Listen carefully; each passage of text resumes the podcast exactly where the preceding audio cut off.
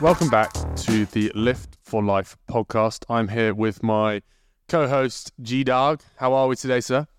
Excellent, Angus, and ready for a big, big, exciting topic. How many fact sheets today? 11. Been preparing since 5 a.m. It's now 3 in the afternoon. So, uh, I mean, always be prepared. Yeah.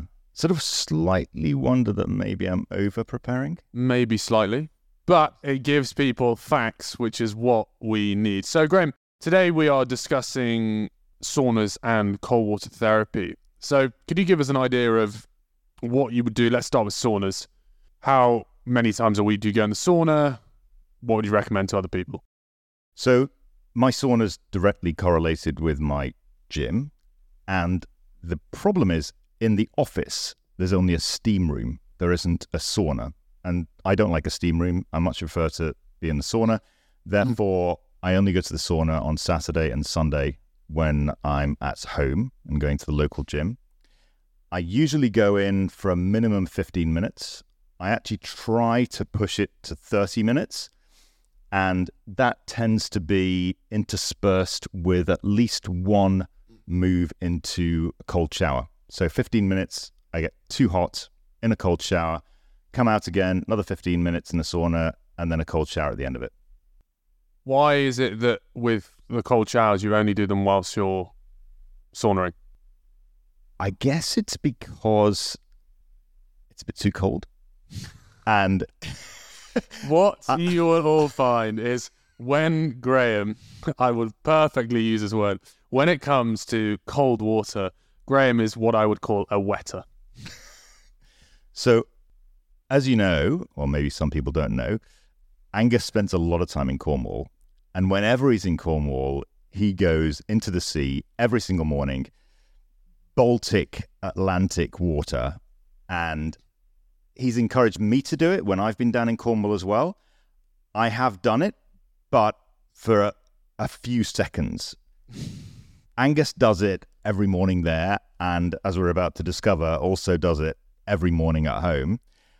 I'm more sensitive to cold perhaps than he is, and so I therefore have to get very, very hot first, and then the cold water of the sauna is my way of cooling down. See, it's interesting because I used to be a bit of a wetter like Graham when it came to cold water therapy. But I'm going to read some statistics. And on Angus's one page of fact sheets, if we can call it one page, uh, just which really inspired me to actually get into a bit of cold water therapy in the first place. And it's this when we drink alcohol, our dopamine levels will 2x and peak at 15 minutes, then begin to fall below baseline levels. If you take a drug like cocaine, 2.5x dopamine, so it goes up 2.5x and peaks at 9 minutes, then quickly crashes. But with cold water immersion, it's the only behavior to 2.5x dopamine, and that rises two and a half hours, then returns to base level. And for me, Cornwall is obviously an anomaly in the sense of being out in the ocean. So I find in the mornings in London, I just obviously do it in the shower, turning it cold at the end of the shower. Apparently, actually is the wrong way to do it, but I just like to do it. So personal preference. Apparently, you should actually do it the other way around. But I just think it, it immediately wakes you up. It immediately gives you that little 2.5x dopamine, and it means that you do something you don't want to do as soon as you start the day, and that seems to set me up perfectly for the day ahead. Does that not encourage you slightly, Graham? Yeah, it does, and we've discussed it many times, and the temptation is definitely there. And of course, when I've been in Cornwall and I've done it, uh, I've loved it, and it's I I definitely sense that dopamine surge, and it's obviously a great thing. Afterwards, you feel phenomenal, and so so to, to hats off to you. I you have converted me on that, and I I do do it more than I normally would, but I'm obviously not in Cornwall as much as you are. But let me just give people a summary of the sauna and why I think the sauna is so important. There's huge amounts of data and research studies on largely Finland, because that's the most sauna focused society in the world. And a sauna is basically dry air, very high temperature, and low humidity. So, different to the steam room. Temperature setting is basically 80 degrees to 100 degrees. Sometimes there's logs and wood in there.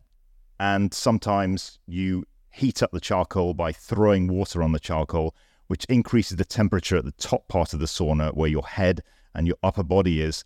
And that's the bit that you're supposed to stimulate the most rather than your lower body. Um, the recommended time in a sauna varies. Most people seem to be in for between 5 and 20 minutes. As I said, I go in there for up to 30 minutes. The average person in Finland goes in two to three times a week, um, but many people actually go in seven days a week. And the thing that I've been shocked about is that sauna is a bit like zone two cardio. So we've discussed before that I get on the bike in the gym every Sunday as supposed to be my rest day. And because I can't bear not having any days in the gym, so I have to have to do something even on a Sunday when Angus is said it's a rest day. But I go on the bike for an hour and do heart rate 120, 130 for an hour, listen to a podcast, listen to some music, whatever. But being in the sauna has the same effect on my heart. I went in there with an Apple Watch and my heart rate was up at 125, 130 beats a minute. Now, that really mm. surprised me. Then the Apple Watch broke because it was too hot in the sauna. So I didn't see how, how it varied over time. But basically, it was the same as zone two cardio. And in a lot of these studies that I've read, it has a huge impact on your long term cardiovascular fitness because of that effect on your body. For example, there's a study which says that for, I mean, this is quite a crazy study, it's a Finnish study where they study people who've been going to the saunas for 24.7 years. So oh. quite a significant study. It's quite intense. And they said there was a 47% reduced risk of developing hypertension there was a reduced risk, believe it or not, this is difficult to believe, of type 2 diabetes, myocardial infarction. There was a reduced risk of dementia, a reduced risk of Alzheimer's, a reduced risk of neurocognitive functional deficits. And they still haven't worked out why it is so positive. There's some conjecture that it's such an enjoyable activity and a social activity for the Finnish community that it prevents and delays the development of their memory diseases because people in the sauna are actually communicating more. Is there anything that people should avoid when it comes to saunas, like doing too much, supplements, etc., etc.? Yeah, one one of the things that that jumps out from this study is that some people, and uh, this is a classic sort of clickbait stories you see on Instagram, uh, where you can say that saunas have been associated with sudden death. I, am waiting for this reason. what is the reason for the sudden death? But it turns out that when they studied why these people were suddenly dying, they also discovered that they had high alcohol contents in them. So the Finnish people were going into the sauna and doing huge amounts of tequila shots. And so, you know, that's clearly not a great thing to be doing when your heart rate's going up to 130 beats a minute and then you're doing tequila slammers inside the sauna. I would also add that the sauna and cold water therapy, unbelievable hangover cures. Yeah. Uh, it, it, doesn't specifically say if you have a hangover. Go no, that's not on the fact sheet. But Graham and I will tell you for free that cold water therapy and saunas are very good. Well, particularly from um, sauna element for sweating out the tequila from the night before. But maybe again, if you still are intoxicated from the night before, might not be worth hopping in the sauna. No, but but I think both of us have had quite ex- interesting experiences inside the sauna, haven't we? So you can maybe explain your Russian experience. Ah, yes. So me and an old friend of mine, we um, actually got invited to uh, a Russian banya which is, well, I guess the Russian version of a spa is the way I describe it. So, assuming we would get a treatment, which would be a massage, I was very excited. 60 minutes. Actually, no, it wasn't 60 minutes. It was like a, a, kind of 20 minute intense experience. It was described as. I was like, cool. So they're going to like hit me or whatever. We then had to get in a sauna, which was the hottest sauna I'd ever been in. And these men in adult nappies and these hats on started slapping me with eucalyptus branches. It was so intense that I had to walk out and he threw me in a plunge pool, an ice plunge pool. So I called out, but dragged me by the hand and goes, Get back inside. It was the most intense experience of my life. And Graham, I think you've had similar. Yeah, mm, I, have had quite a lot of strange experiences in saunas over the years.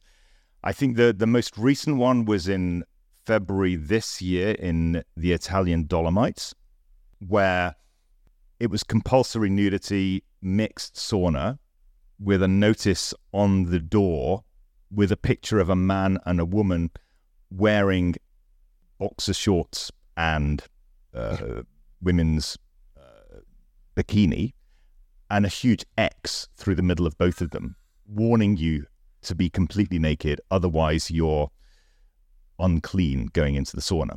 So go into the sauna. The door then closes. Everyone's sitting there, maybe 15 people. The door then opens, and a man walks in, not wearing a Russian nappy, but wearing, it wasn't lederhosen, just strange Italian mountain clothes. And we all were looking at him. I was the one that was quite surprised. Everyone else seemed to think this was completely normal, but he had a, a ghetto blaster in his hand. He then put it on the floor of the sauna and turned on some very intense Italian rock music. And also in another bucket, he had some eucalyptus and various what seemed like herbs and branches. He threw those onto the charcoal, creating this strong eucalyptus scent in the sauna. Threw water on it, creating steam and increasing the temperature quite dramatically as the Italian rock music was playing. Then everybody seemed to just bend forward involuntarily. So I replicated. and he then started beating us on our backs. So, similar to your Russian experience, and this is an Italian uh, variant. And he was clearly trying to stimulate the blood flow through our body at the same time as imbibing the eucalyptus into ourselves and to create a certain intense atmosphere with the rock music. He then switched the music off, went outside, and everybody sat there as if nothing had happened. I apologise if anyone just heard me laughing throughout because I was just weirdly imagining Graham bent in a sauna being slapped by eucalyptus branches with other people alongside him who he'd never met before. It's Just fantastic. So the moral of the story is is saunas fantastic, cold water therapy fantastic too, but just be careful which saunas you go into. Maybe check what the protocol is before proceeding with the saunas, you might get whacked by eucalyptus branches, and in Graham's case, be naked and bent over whilst doing so. anyway, well, thank you so much for all that, Graham, and thank you to all the listeners. I hope you enjoyed this podcast. And on a, a serious note to wrap things up, both cold water therapy and saunas very much have their place. There's huge benefits to both. One thing I would add on the cold water therapy front is when it comes to starting it, and as you go into the winter months, particularly with showers, is making sure as the pipes get colder, as the water gets colder, you don't actually submerge your head immediately. There has been studies that have come out recently where people have suffered from slight memory loss in the in the day because it's wow. hit them so fast. Um, so actually s- submerging your body first, um, because what you'll find with a lot of people who do regularly go and do cold water therapy in a lake or in the sea is they'll submerge their body first and will actually have a hat on and will only dunk their head right at the end. So just something to consider um, if you find yourself having quite intense headaches slash memory loss after you've dunked your head underwater. Excellent. I will note that. There you go. Fact man over here. Fact man. I mean, Angus, you had more facts than usual there. It's quite impressive. Uh, you, you were obviously writing down before we started the podcast some interesting facts, and you actually then used the facts.